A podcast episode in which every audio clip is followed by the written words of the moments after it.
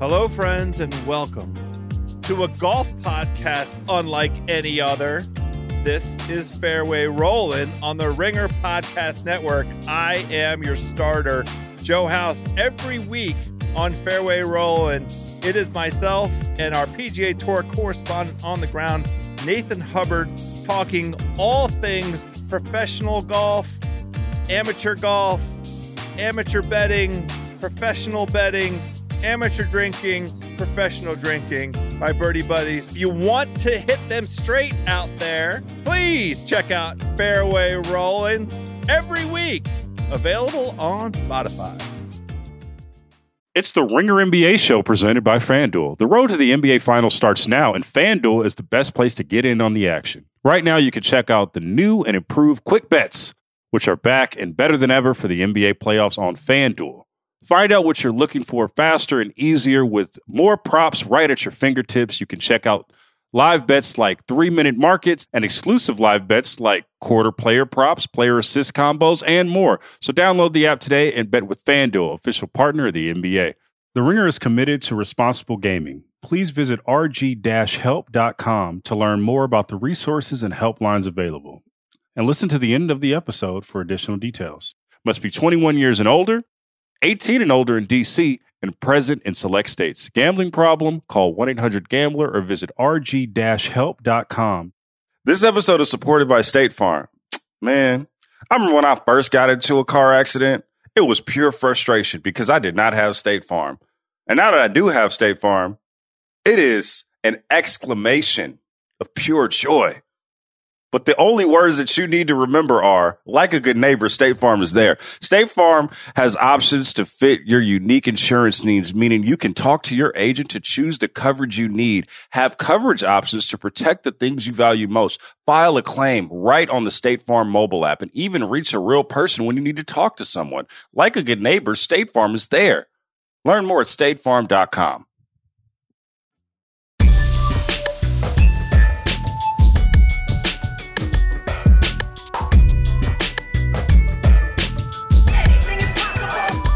Hello and welcome to the Ringer N B A show. It's The Answer. I am Chris Ryan and I'm joined by Seerat Sohi. What's up, Seerat? I'm good. I'm just admiring your tan and your hat. I was off for a couple of days, and while I was gone, it seems like half the stars in the N B A turned to their uh, their their employers and said, "Nice N B A franchise you got there. Shame if something happened to it." It's like, yeah, they're holding...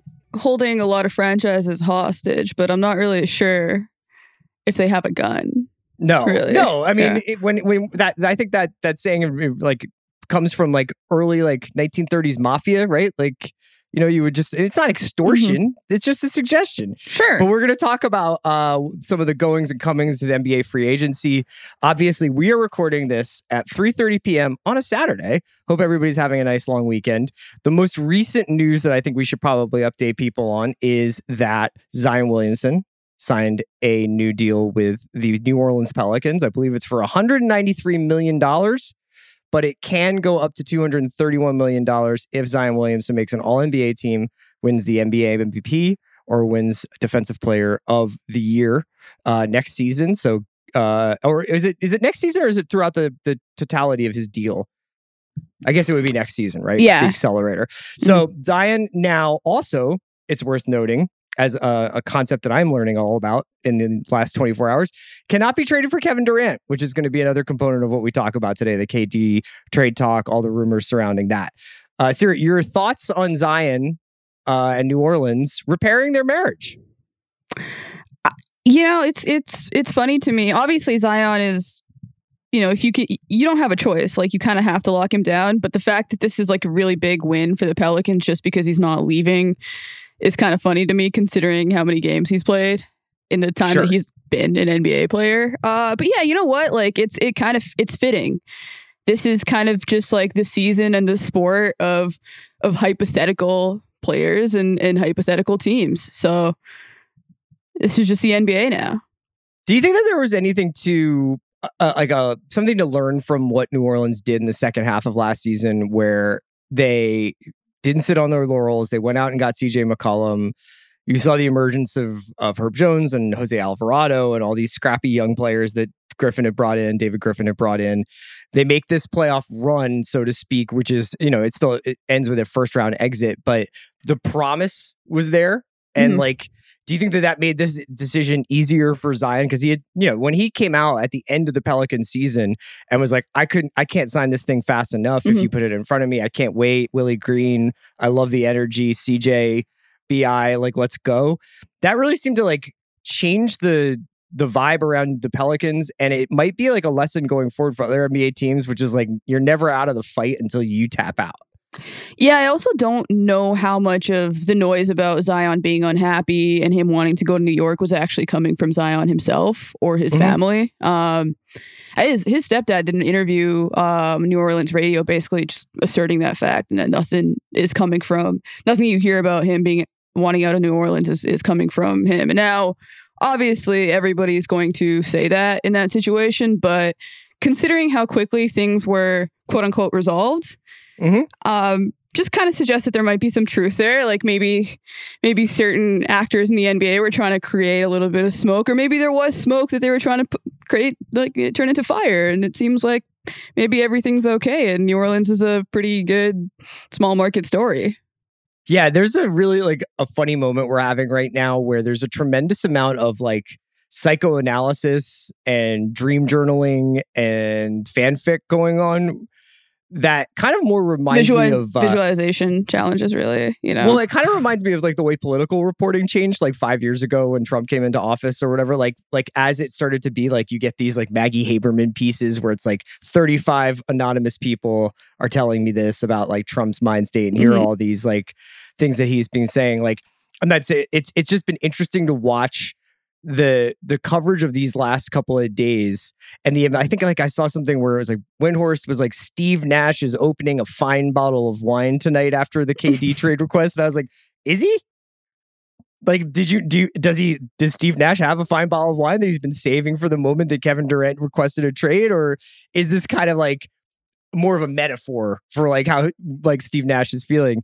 We've really entered like the outer rim, you know, mm-hmm. like this, this, this happens sometimes on July fourth weekend. Nash does feel like an expensive wine type of guy. Sure. I feel yeah. like all those dudes have gotten super into wine. Yeah. Yeah. I mean, that's kind of, that's, it's something that's sort of so, showing itself across the N B A right now, because I mean, it's kind of at the core of the Kevin Durant, Kyrie Irving question, right? Like uh-huh. how much do you want to deal with off the court, and what version of a championship are you willing to win, and, and you know, what kind of things do you want it to mean for your franchise, essentially? Mm-hmm. It's like the built versus bought idea, but we're we're now like extrapolating it and getting into it and thinking about what it means like on a deep psychological level to to to to build something on your own and like watch it grow versus like bring it in. And I don't know, everyone's different, by the way, sure. right? like, yeah. Um, yeah, it's it's interesting. It's interesting. The Durant yeah. thing, we're about to find out how different people actually are, because like the right. Durant the Durant mm-hmm. trade request and the specter of him being available is like a real test of people's uh cultures. I think sure. you know, like these franchise cultures that get to, that that idea yeah. gets tossed around like, oh, these guys are really developing culture. It's like, if Kevin Durant's available, what's your culture worth? Right. That's kind of like uh, kind of go back to what you said at the front of the podcast, right? Like it's more like, hey, it's a it's a nice culture you got there.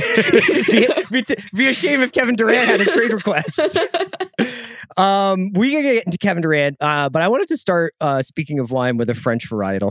Let's let's talk a little nice. bit about the Rudy Gobert, Gobert trade. Uh, obviously, Ringer N B A show hit that yesterday, but I just wanted to get your thoughts on it. Um, if I had told you that that was the haul for Kevin Durant, that that was the that, that was what Minnesota traded for Kevin Durant, would you? What would you say to that? Because I think that that the idea of this Gobert deal being almost like this strange market setter for Durant is the thing I'm most curious about. We can just go over the details of the Do- Gobert trade in case anybody needs them. It's the Timberwolves get Rudy, and then the Utah Jazz receive Malik Beasley, Patrick Beverley, Walter Kessler, Jared Vanderbilt, and a man named Leon- Leandro Balmaro, who I've never heard of before, frankly, but was described by the uh, Salt Lake Tribune's Andy Larson as Joe Ingles without a jump shot. Uh, it's also how I then, describe myself. Aren't we all really Joe Ingles without a jump shot? And then four first round picks, twenty twenty-three, twenty twenty-five, twenty twenty-seven, and a top five protected pick in twenty-nine. So that was what Minnesota sent out for for Rudy. And so then it becomes, what the hell is a fair package for Kevin Durant then, right? Yeah, so like, it feels like five seconds ago, we were talking about how first round picks were one of the most coveted assets in the N B A and how nobody wants to trade them. And it used to actually be pretty difficult to get, like, you know, if you got like three first round picks in a trade, it probably meant that there was like a pretty solid return coming back, right? Um, I think a lot of things have happened to change that. Uh, rookie contracts have gotten more expensive too, right? Especially at the lottery level where they're not exactly that bargain that they used to be. Probably second round picks have become more valuable for that now. Uh, but we're we're in strange territory right now. We're in really strange territory. Like, these teams are just kind of bargaining their entire futures on on moves that are interesting. Like, I'm very interested in how Gobert looks at the five and, and Cat at the four. And then the other one you can talk about is Trey and, and Deontay Murray, um, that backcourt. Mm-hmm.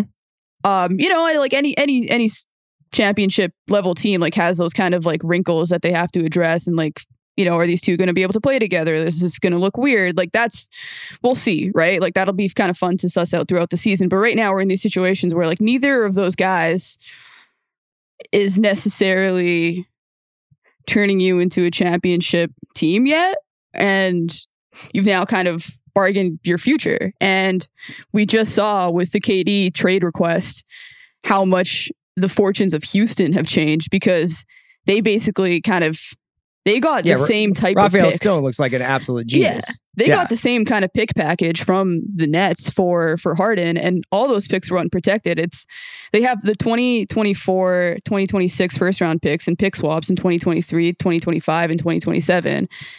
That's basically their picks. Like, having a pick swap mm-hmm. in that situation that's unprotected is like you you have there is no point. Like, this the the Nets could just make like the Suns and forget about the draft and just not even put any resources there, you know, for the next five years because it just doesn't matter to them. And that just looks like a much bigger deal now that, that Durant's out. And, you know, we'll see what happens with these teams. Like, there maybe there's maybe they feel like they don't run the same level of risk, and there's reason to believe that on both ends. They have guys that are locked in for longer. But I don't know, man, like the Hawks just missed a play-in. Right? Like, mm-hmm. It's not like they're a bona fide playoff team.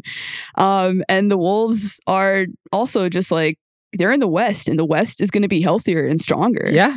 Yeah. I mean, the, I, we'll see, the right? And like one injury, the... right? It's, it takes one injury or one trade demand. Like, let's say, let's say this doesn't work out and Karl Towns, you know, a, a year from now wants out. Like, that's brutal for, for your future now, and that like those picks really hurt. And it, let's say this team then instead actually it all works out and they go to the finals and and they're pretty much like a top five team. Those picks are like the tw- top twenty-five, top thirty. Yeah, like, and then Utah is, you know, like we traded a franchise player for right. a bunch of roll guys and picks that were essentially yeah. like t- total dice rolls. Yeah, I mean, the only thing I can really take, and we can we can chat a little bit about like what Rudy means for Minnesota and whether or not it how he changes their their potential or changes their ceiling. I just think like it's pretty obvious. Like from this take, like my takeaway is like rich guys like redecorating, the, and so Utah and Minnesota, both with relatively or brand new ownership groups uh, or owners, new front offices. Tim Connelly in Minnesota, Danny Ainge, obviously having uh, some say in what's going on with Utah, if not final say. And those guys have like no Uh, emotional or psychological investment necessarily in the teams that they inherited. So Danny Ainge was not brought in to be sentimental about Rudy and Donovan figuring it out together. And Mark Lowry and A-Rod and Tim Connelly are not like maybe satisfied with like what they saw from Minnesota. They want to push harder and push farther than that. And so they got Karl Towns a bodyguard. And I think in the short term, they'll probably be, if I had to guess, I think that they will be a, a upper half of the Western Conference playoff team. That's that's like my like you know not not it's like a way too early projection without knowing where Kevin Durant's going. Yeah, they run far less risk, I think, than the Hawks do of flaming out and becoming really bad somehow.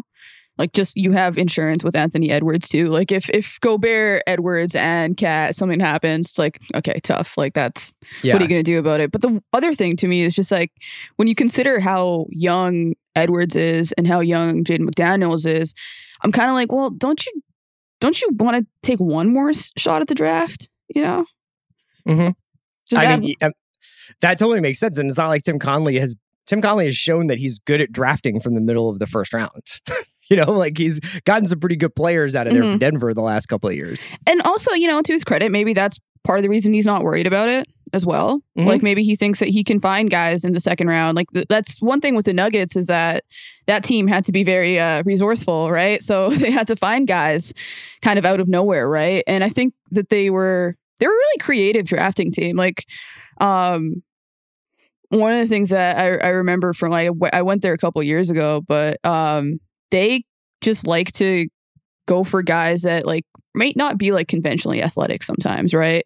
And that's something I think that we now all understand, especially like in a in a post Luka, post Jokic world. But they were kind of early on, early on that, right? Um, and they've tried Bull Bull, and like he's tried putting. He's had this. He's had the same problem before. Like the, the same problem he has with Kat is a problem that he has with Jokic. Like you have a generationally talented offensive player who makes everybody around him better, um, who also just like can't defend at all, yeah, right? And right. I also think like you know, Kat's Kat had some good rim protection moments in the playoffs as well. Like he's not quite. He's he's more athletic than Jokic as well. I don't think he's like doomed to be a perennial disaster on that end. Yeah. Um, yeah.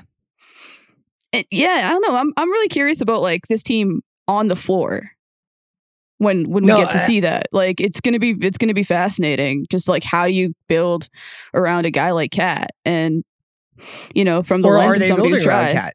Is Kat now going to turn into Chris Bosh because Anthony Edwards is mm-hmm. Dwayne Wade? You know what I mean? Like, is there kind of an element here where we're turning like Kat into maybe a little bit more of a complementary scorer?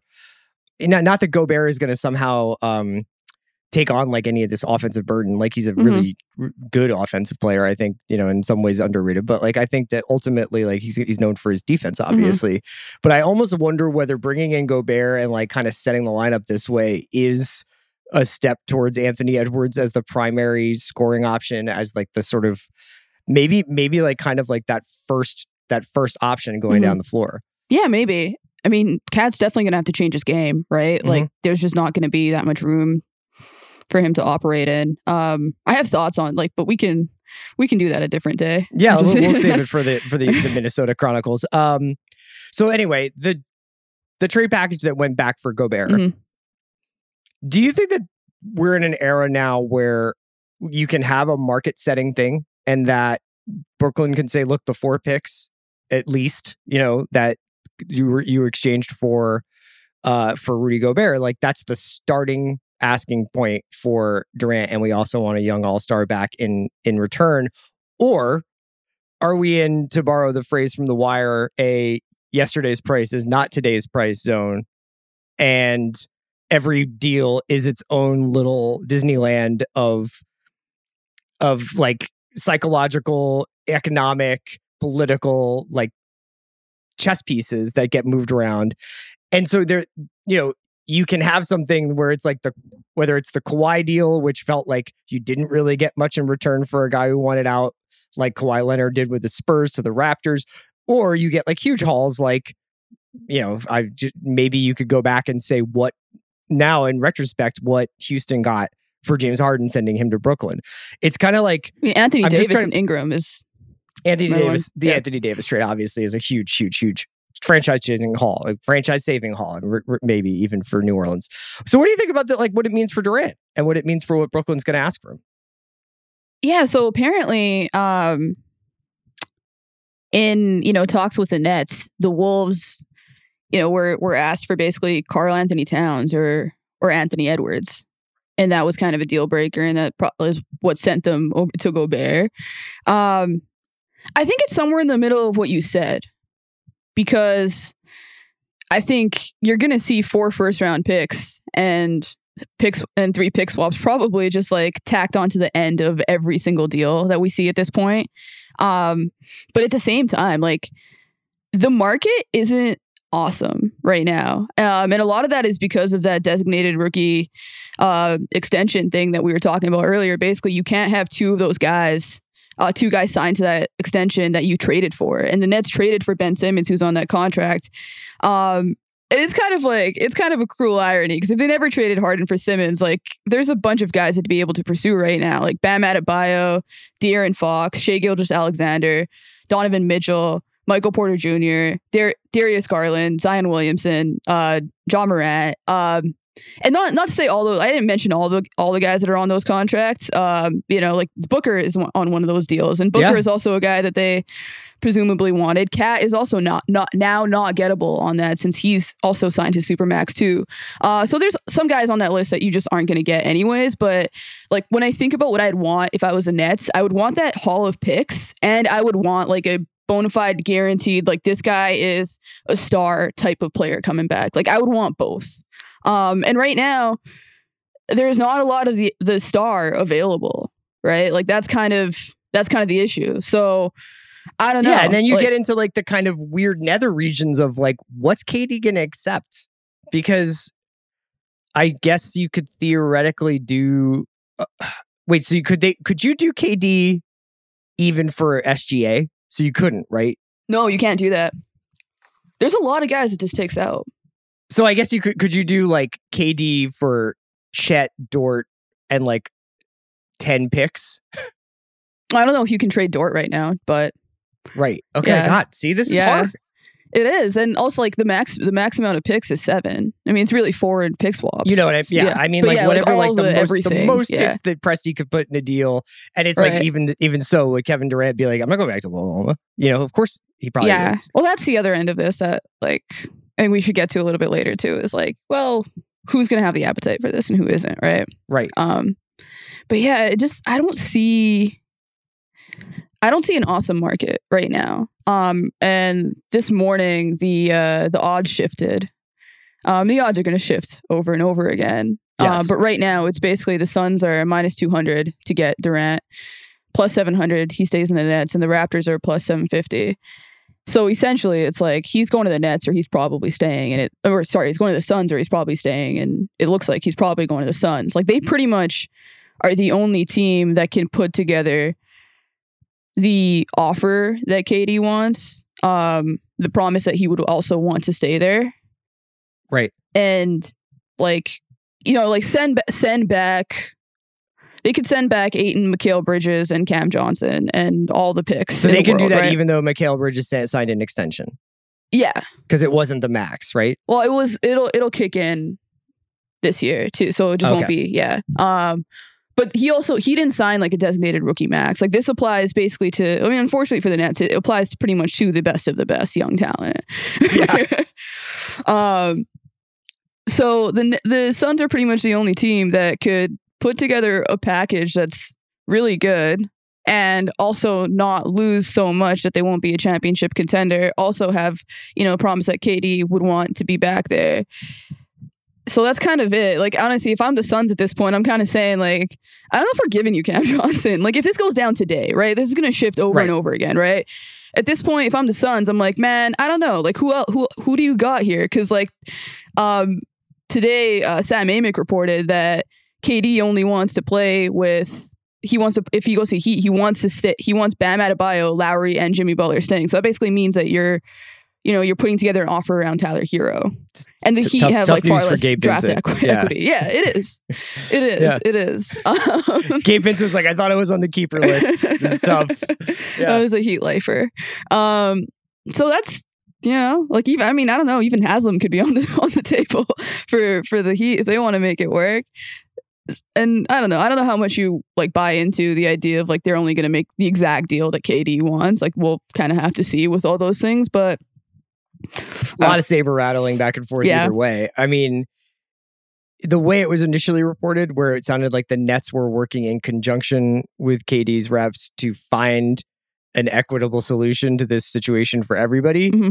made it sound slightly more amicable, I think. And maybe even in that case, like the fact that the Nets are still the second favorites to retain his services here is notable, I guess. I, I thought that obviously, when the DeAndre Ayton uh, odds to the Nets became like a huge story a couple of days ago, mm-hmm. that was the first sort of volley in this in this whole account.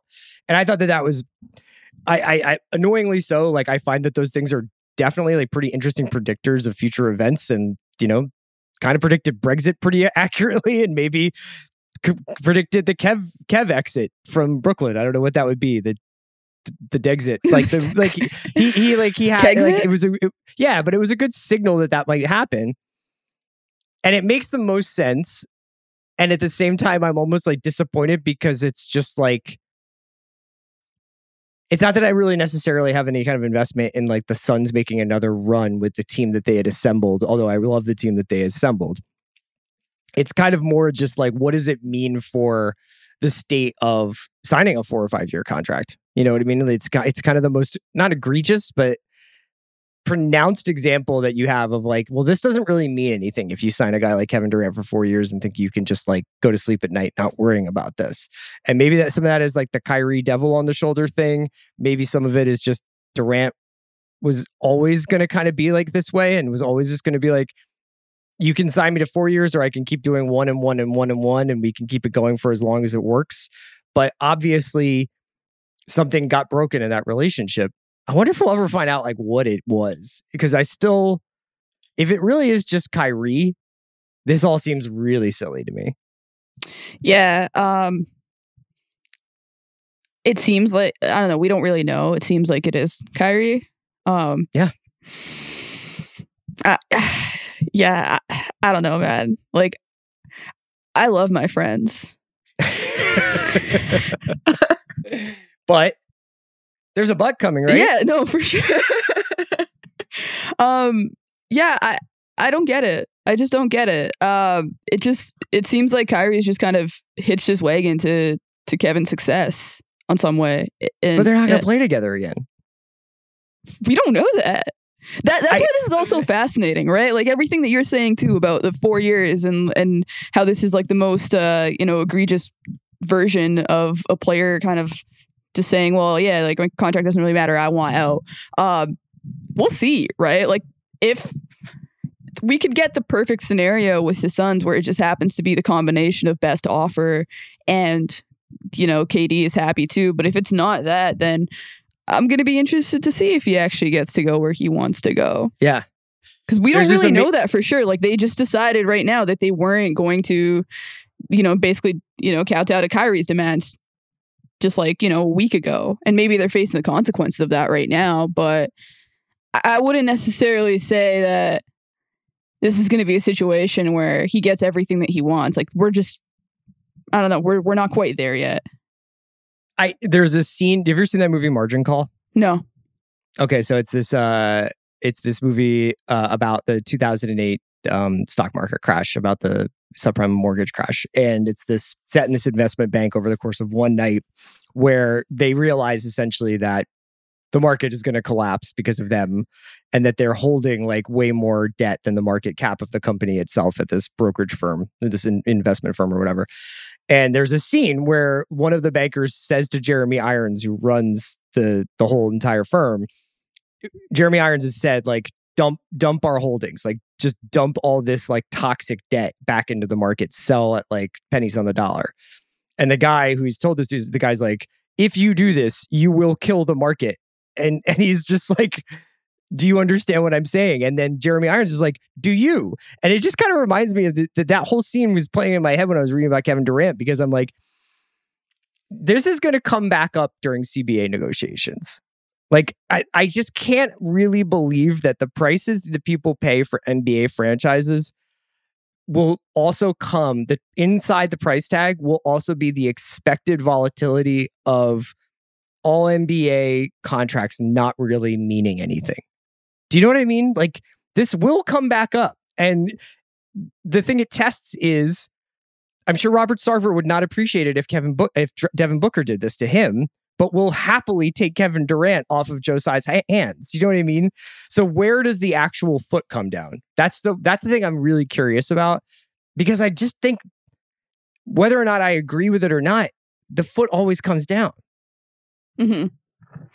Do you think there could be a version of events where, because this was a big market getting screwed, there just isn't that same level of outrage, and there just isn't the same sort of like creation of a, you know, just a, a group of teams that, you know, are lobbying for just the curtailing of of player power? I don't even know if it's player power as much as it... It, it just seems like guys are going to start asking what they're buying. It, mm-hmm. it would it, it would occur to me that that would happen at the price point that they're buying it at. Yeah. If the value of these franchises, now maybe it's just like you get to be a part of the N B A and all N B A teams, whether it's Houston or Brooklyn or Houston and or, or you know who, from the lower to the higher end in terms of like what's happening with the franchise mm-hmm. at any given point, are essentially these like money printing machines. I totally get mm-hmm. that. And you can just see that the more money you spend, typically, like the better chances you have. But I do wonder whether there's going to be some sort of long-term ramifications from something like this happening. Now, I'm sure it'll come out eventually what K D did and didn't want, like about what happened here. And maybe he felt like certain promises were made to him that were then broken for whatever reason. It certainly seems like Brooklyn started out at one place with like their idea of building San Antonio East, and then decided to blow that up at the opportunity to get Kyrie Irving and Kevin Durant and bring in Steve Nash to coach them because they didn't like Kenny Atkinson.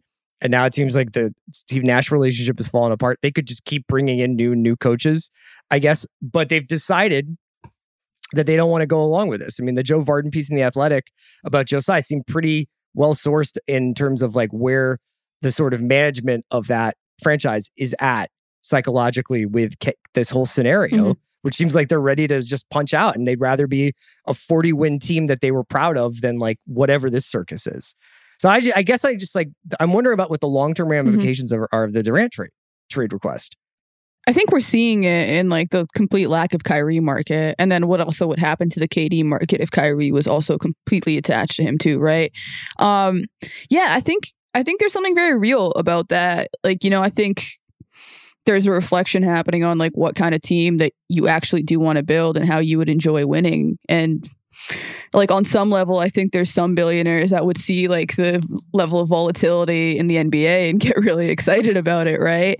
Um, yeah. But I think that would also just get kind of yeah. It's tiring. Not like I think that these people made their money like through like a savings account. Like right. I'm sure that they took advantage of uh, of market inefficiencies and. I, I completely agree with you. This is not like altruistic money coming out of nowhere and they're just like, gosh, I thought I was investing in Hoosiers and now it turns out that everybody's in it for themselves. You know, like, I, I, I don't yeah, think they're that. Yeah, naive. Like guy, guy tearing down real estate properties uh, just, just wants to build something, you know, just, just wants to build something homegrown.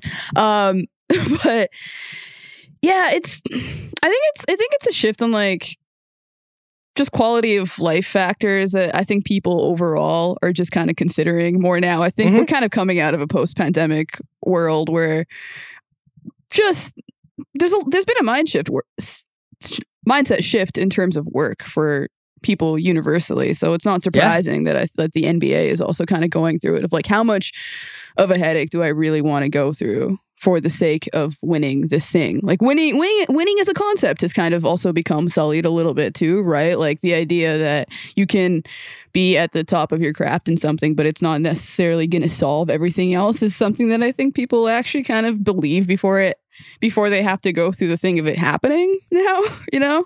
I or, totally, I totally agree with that. But like, why do you care about the N B A? Like, do you care about the N B A because of what we're talking about today or because of Steph Curry bursting into tears at the end of Game six against Boston? The, and I, it doesn't have to be an either or. Right. It can be both. Yeah. But, like, I still... That's... The, the, the, the latter mm-hmm. is still, like, the thing that makes me interested in the sport. Me too. Me too. And not to have, like, a conversation about K D and rings mattering, but... That's also why the rings feel that's like they matter less. Definitely like, looming over this. like um, that's that's why it's like we saw how hard it looked for Curry. We saw how hard it looked for even a guy like Jimmy Butler not winning a championship. Like I think Jimmy Butler got more fans from w- losing the finals than Kevin Durant got from winning the finals. Like there's a psychological aspect to all of this where you know the search for a team, a super team that's potentially going to make things easier kind of cuts against what people want to see from you. Like yeah. I think what K D was able to do in the twenty in the twenty twenty playoffs and like game seven be completely just exhausted and depleted got him probably a higher Q score than winning than the finals winning did, the you know? You're right. You're right. Right. I mean, I think that also, like, the reason why I thought that was cool, or just to speak for myself, was I think winning should be hard. And I, I think that, like, it's also really heartwarming and amazing to see, frankly, like, those three Warriors core members who just went through hell on, like, a variety of different levels for, you know, obviously the world's smallest violin plays for the Golden State Warriors at this point, but Clay coming back from injury, Steph and Draymond sticking through it after like two pretty pretty unremarkable to downright bad years, and to get all the way to where they got to is pretty astonishing. And sometimes it might take like a couple of years to get there. And I don't think that Kevin Durant is wrong for wanting mm-hmm. to play somewhere else or not see, see see out his time in Brooklyn. He very well may have signed that contract on the understanding that Kyrie was next and was going to get re-upped for the same amount of time as him, mm-hmm. and that they were, as they always have been, a package deal. And that's not like, it's not a crime for him to want to change his mind either, if he decided like, this is not working out for me, this is not the right spot for mm-hmm. me. But I just, I just kind of like, I hope it's not a, a sign of things to come where it just, none of it means anything. And it's all like, the point is the churn and the point is the kind of transactional movement, and not like the moment that we get at the end of the N B A season that we just saw. Those to me feel like two different seasons almost. And I'm definitely in it way more for the actual games. And it's almost like we're watching those two things play out, and they don't even, sometimes it feels like they don't even exist in a way that they impact the other. Like over the last, you know, since twenty nineteen, when the, when the Nets were constructed, Mm-hmm. Um, the Raptors won the finals and the and they beat the Warriors, and then it was the Lakers and the Heat, and then the Bucks and the Suns. Aside from the Lakers bubble title, and obviously this year with the Celtics and Warriors, right?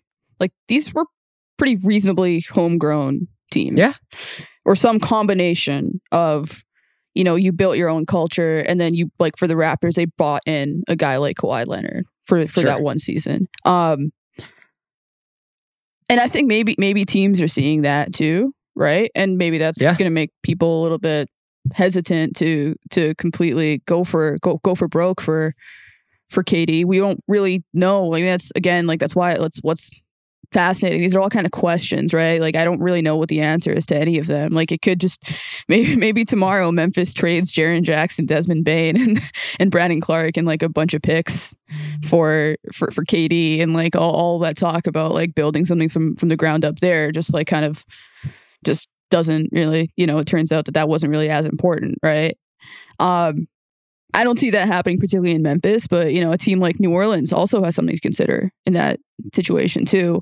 Um, and to me, like, that's what's one of the more fascinating things about this. Like, I, the more that I think about this, the more that I just feel like I don't know how much I'm mortgaging my actual future for four years, potentially four years of Kevin Durant. You don't really know if he's going to stay.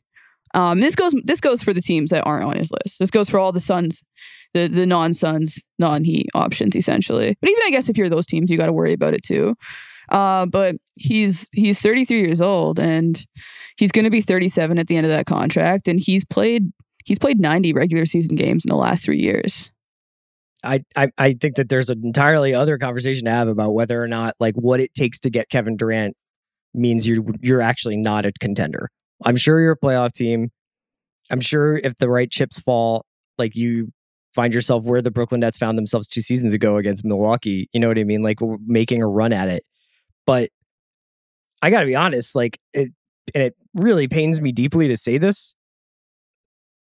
Is, is anybody who's going to trade for Kevin Durant going to be in this, like, like, are they as good as Boston got by adding Brogdon and Gallo? And I, I I don't mean that in like a galaxy brain way. I'm literally saying like Boston went out and got a ball handler and another shooter. Like that's exactly what they needed. Right. And meanwhile, it's like you're talking about trading for Kevin Durant. I'm sure Booker, Chris Paul, and Kevin Durant would be an astonishing trio on the floor. Mm-hmm. But you're in the exact same situation in some ways that Brooklyn was in, where you're like, it's these three guys, and if Chris Paul tears a hamstring or Kevin Durant gets hurt, or this doesn't mm-hmm. work out, or Robert Sarver like becomes a huge distraction, which he already is, that anything could happen. Like, and Phoenix could have just as many problems mm-hmm. as Brooklyn has now. That's why, by the way, we like didn't mention this when we were talking about the Suns. Um, you want those picks. You want those draft picks if you're the Nets. Like, the Suns draft picks are kind of the most combustible out of Robert Sarver would probably sell them to you anyway. He doesn't be like, have you seen James the price on first round pick these days? Hell no. This episode is brought to you by Visible Wireless. Want a wireless provider that always brings its A game? Switch to Visible, the wireless company that makes wireless visible. Get a one-line plan with unlimited five G data powered by Verizon as low as twenty-five dollars a month, every month, taxes and fees included. And as if that wasn't already a huge win, you could use promo code ringer twenty to receive twenty dollars off your first month, just for listening to us talk about basketball. Not bad, right? You don't need more than one line of wireless to save. Just switch to Visible at visible dot com and use promo code ringer twenty for data management practices and additional terms. Visit visible dot com. The Visible monthly rate is twenty-five dollars per month. This episode is brought to you by Indeed. We're driven by the search for better. But when it comes to hiring, the best way to search for a candidate isn't to search at all. Don't search, match with Indeed. Use Indeed for scheduling, screening, and messaging so you can connect with candidates faster. And listeners of this show will get a seventy-five dollars sponsored job credit to get your jobs more visibility at Indeed.com slash Ringer NBA. Just go to Indeed.com slash Ringer NBA right now and support our show by saying you heard about Indeed on this podcast. Terms and conditions apply. Need to hire? You need Indeed. This episode is brought to you by Cars dot com. When you add your car to your garage on Cars dot com, you'll unlock access to real-time insights into how much your car is worth. Plus, view its historical and projected value to decide when to sell. So when the time is right, you can secure an instant offer from a local dealership or sell it yourself on Cars dot com. Start tracking your car's value with your garage on Cars dot com. Um, before we get out of here, are there any other trade or any other free agency deals or trades that you wanted to to share some thoughts let's, on? Let's do a little bit on the Raptors and K D before we get out of here. Oh, yeah, sure. Yeah. So the big question in Raptor land right now is revolves around Scotty Barnes mm-hmm. and whether you would put him in a deal for Kevin Durant. And when this first happened, um, me and K O C and and, and Logan and, and Waz and a couple other people did a, a Spotify Green Room live for about mm-hmm. like three hours just trying to suss out every option. And at the time I was just thinking Scotty Barnes, it hurts, and any K D trade is gonna hurt, but if it's four years of K D, I don't know how you don't do it. And over the last few days, like, kind of marinated on it, and I've I think I'm at the opposite end of this now. Then and, you don't do it. Yeah. Yeah. And it's been really interesting to see, like, the mentality shift in Raptors fans as well since like since the Kawhi year and they and they won a championship. Because when they first traded for Kawhi, like, that city was like, I can't believe we just let DeMar DeRozan, the only star that's ever wanted to play with us, go for a rental of Kawhi Leonard, who doesn't even want to be here, and he's probably not that even going to suit up. Oh my God, the the oh I thought the it vibes was like were bad. Oh no, the vibes were well. Okay, so th- there's like. piece of it was genuine heartbreak, right? Um, just because of the relationship that DeMar has with the city. Uh-huh. Like, I think the city felt like, yo, you just traded this guy for somebody who doesn't want to be a Raptor. But that also had, like, the Raptors are basically like this team, and like the city of Toronto is a sport, like as as a basketball city especially, is basically just like, it was like it was like a girl that didn't realize she glo- like she, she had a glow up yet, you know? Like, uh-huh. yeah, it was like, I don't know, I'm never gonna do better than DeMar. Just like, I can't, like, you can't let him go, right? Um, then all of a sudden Kawhi shows up, and, you know, like, Toronto's cool, and I think players know it's cool, and it's gotten cooler in the last, like, you know, five years, and, and there's a lot of respect for the organization. And, and like, that season, in a way, like, obviously there's a, there's a championship aspect of it that's going to always be, like, the most amazing thing. But that season was also basically just, like, this audition that the Raptors were doing for the N B A mainstream. And everybody came away impressed. And I just think they mm-hmm. have, like, a different reputation now, and I think the fans have a different sense of what's possible now. Like, they've won a championship, so like they're like, I think there's more of a ten- tendency to say, yeah, let's let's take this risk on Kevin Durant, even though, like, his, like, you know, formative experience of, with us is tearing his Achilles and watching fans cheer. Like, he's might not necessarily be a fan right now, but we can turn him. Maybe right. we can turn him. And, and there's four years, and like we've already got the the bedrock for a contender going on here. And I don't know, it's really easy to get swept up in that. And it's really, it's good. It's kind of the way you want to be thinking more than the other way, right?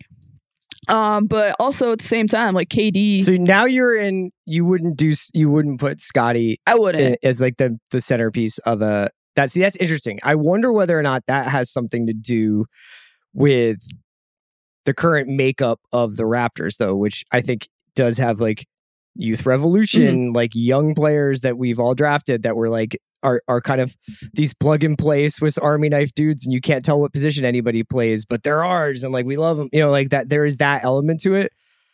I also just watched um, a two K simulation on YouTube of the Hawks like next ten years with uh, Trae Young and and Deontay Murray. Uh, that part doesn't go well, um, and the Spurs win a championship. Do you need some but- T V show recommendations? I where, could I, where could I possibly get those? It's a great moment for T V right now. There's like some amazing shows on right now. You don't have to watch. I don't know why I'm giving you our time. I just watched like forty-seven course vlogs for the golf course I just played at. So okay, it's but like, that's I so much more useful than what I did, honestly. Uh, um, but but I that is interesting that. because like I, I don't I don't feel the way you're talking about Scottie Barnes. I don't feel that way about like say, Ty- Tyrese Maxey. Here are his numbers for the twenty-four twenty-five season. Okay. We've got... Wait, whose numbers? Scottie Barnes in the simulation. And this is in this YouTube simulation yes. yeah. of the Hawks. Yeah. Well, he's just happened... Okay. Like, you know, the whole league is part of these simulations, right? Of course. Um, We're all part of a simulation, obviously. So this is more of like a simulation within the simulation. Yeah. Um, twenty-six points per game. thirteen point seven rebounds. Is our podcast in the simulation? Seven... Did we make it? Um, You know, I didn't see us. Okay. I didn't see us. It's tough. Yeah. You know what? I don't know how much I believe in the simulation anymore. Um, but se- seven point nine assists, two steals, two blocks, only three turnovers. And he's shooting thirty-seven percent from three. Like he's he's doing it all. He's doing yeah. it all. But, but like, so Sc- you've convinced me. You're here. Yeah, you're here. Well, Scott, Scottie Barnes is a player who actually has like, he could be the headliner on a championship team one day. And that's far more... Like, I, I guess the question becomes, like, do you get more shots at it with this team, with a player like Barnes turning into a star and getting, like, the ten years of, like, really great play that that brings you, right? Versus maybe four years of Kevin Durant, and we don't really know how he's going to feel about being here. And he's not Kawhi Leonard. Like, you know, Kawhi was, like, kind of a robot, robot automaton who... kind of he got there and was like, eh, I guess I'm here, and then slowly saw that this team could actually be something real and turned on the the superstar jets, right? Like, I don't know that that's a, the way that Kevin Durant would approach a situation that he was unhappy with, right? Um, and I also just wonder, one of the things that was really special about that Raptors team was that it was the first championship. And even though Kawhi was new, every but everything else was kind of a slow build of like just, you know, watching Kyle Lowry as a like shed shed pounds and become a better playmaker and just grow up and all that stuff. Like you had all those elements of that team as well. And it was the first championship. And I just don't know if like a second mercenary championship would necessarily hit the same for Raptors fans. Interesting. You know, like I just kind of wonder how it would feel the second time, especially now there's expectations of, of greatness. Whereas this was once a franchise where it's like, you couldn't imagine them winning a championship. Like we've come, they've, they've come so far that I just wonder if like, this is now going to be the way that they want to do things. And they have, they have the star that you can build the rest of your future around, and he's their type. And I don't know. It just looks good. It looks good. And I was thinking about how, like, even in the DeMar trade for, for Kawhi, um, and obviously, granted, it was less years, the Raptors still then weren't willing to trade their future. They were willing to trade their present. They traded mm-hmm. DeMar and, and Yak in a first round pick. They weren't willing to put O G in that deal, who's just a second-year player at the time. They weren't willing to put Siakam, who was like a like coming off of his second year, going up and down from the G League and kind of having a cool spin move. But we don't really know what else is going on with this we guy. It's like it was him. all right. just arms and limbs and potential, but it wasn't like it wasn't. It was ne- definitely wasn't what Scotty Barnes showed in his rookie year. It wasn't on that level. So I just kind of wonder if the Raptors would even do it. Well, somehow we've arrived at this place where Kevin Durant is seemingly available for a trade. But the only place that would really want to trade for him mm-hmm. and can trade for him is the place that he wants to go. And for that, we have you and the Scotty Barnes Hive to thank. I would do Pascal and O G. You, I mean, you should, you should, I, that, that, I, I, so you would do it if you could keep Scotty, Scotty Barnes. Yeah. Yeah. Yeah, because it's kind of worth it's it's worth the risk of the guys that you kind of do know what they are. Do you think Pascal and O G is a better deal than DeAndre and Mikal? I think Pascal's the best player in that deal. But Pascal's mm-hmm. also older than Ayton. Um, I think the thing where it falls apart for the Raptors is just that those like the Raptors picks are not going to be as valuable or as potentially valuable as as the Nets picks. Like that's they've never really tanked. Um, yeah. And I just don't think that that's how they like roll or do things. So that probably won't happen unless there's like a post-Masai world there. Um, yeah, I don't know. I do like, wonder though, next season is going to be weird with the Victor stuff because I do, do think that people, teams are going to do some, some funky stuff in the second half of the season. He really is such a Raptor. See? Yeah. You've already predicted the Masai tank job. We should wrap it up there because uh, you know we, we we we were doing this on a Saturday to just make sure we caught any other news. I'm glad we got the Zion stuff. We talked about Rudy. We talked about K D extensively. We know Scotty Barnes is untouchable now. Uh, Seerat, thank you so much for joining me. Thanks to Devin for producing us today on a Saturday. Uh, Bill and Ryan will be back uh, tomorrow night, and we'll have a blanket of N B A shows and mismatches, and we're solo pods to keep keep you covered next week as we head into summer league. Uh, we'll see where this Kevin Durant stuff. It could also just be a. This could take a while, you know. Like it could happen in the next twenty-four hours. It could happen in the next twenty-four weeks. I really don't know. So we'll keep an eye on it, and you'll hear it here first. Thanks, Sarah. Thanks, Chris.